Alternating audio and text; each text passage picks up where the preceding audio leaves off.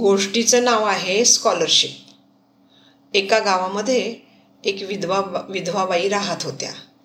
त्यांचा एकुलता एक मुलगा शहरामध्ये शिकायला गेलेला होता. तो हुशार असल्यामुळं त्याच्या शिक्षकांनीच मुद्दाम त्याला शहरातल्या मोठ्या आणि चांगल्या शाळेत शिकायला पाठवलेलं होतं. घरची परिस्थिती फारच हालाकीची. आई रोजगार करायची पोटापाण्यासाठी. म्हणून त्याला पैशाची नेहमीच चणचण असायची.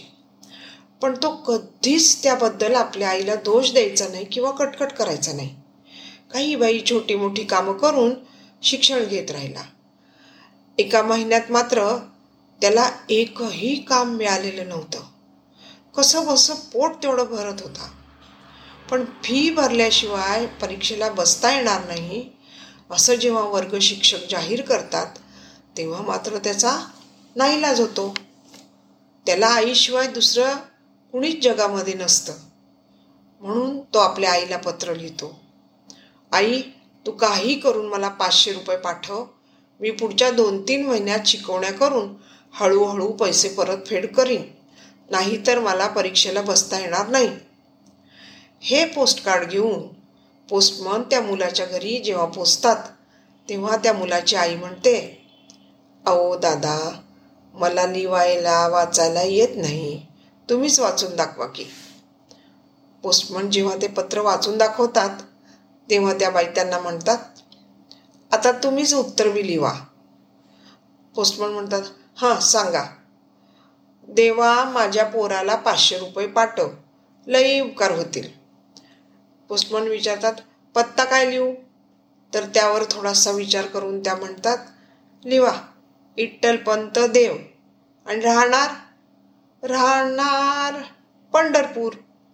हे ऐकून पोस्टमनच्या डोळ्यात पाणी येतं. त्या बाईंचा निरोप घेऊन इतर टपालांचं वाटप करून पोस्टमन पोस्टामध्ये पोचतात.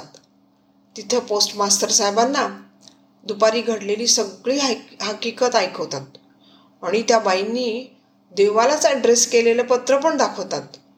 तेव्हा त्या पोस्टामध्ये काम करणारे जेवढे अधिकारी कर्मचारी एवढंच नव्हे तर सेवक वृंदसुद्धा आपापल्या कुवतीप्रमाणे थोडी थोडी वर्गणी जमा करतात आणि जमा रक्कम रुपये चारशे पन्नास त्या बाईंच्या मुलाच्या नावाने मनी ऑर्डर पाठवून देतात. आई इकडं रोज देवाची प्रार्थना करत होती. देवा माझ्या लेकराला परीक्षा पास कर रे बाबा. दोन महिन्यानंतर पुन्हा तेच पोस्टमन मुलाचं पत्र घेऊन येतात. म्हणतात मावशी तुमच्या लेखाचं पत्र आलंय.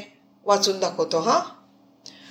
तीर्थ स्वरूप आईस साष्टांग दंडवत.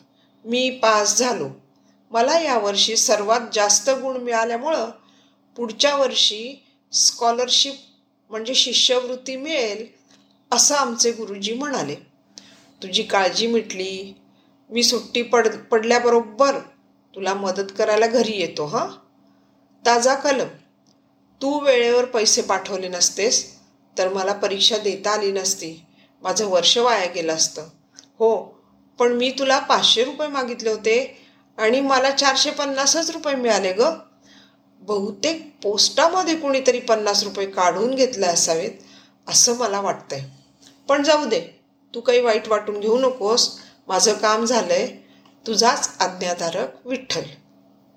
बघितलं आपण किती चुकतो कधी कधी.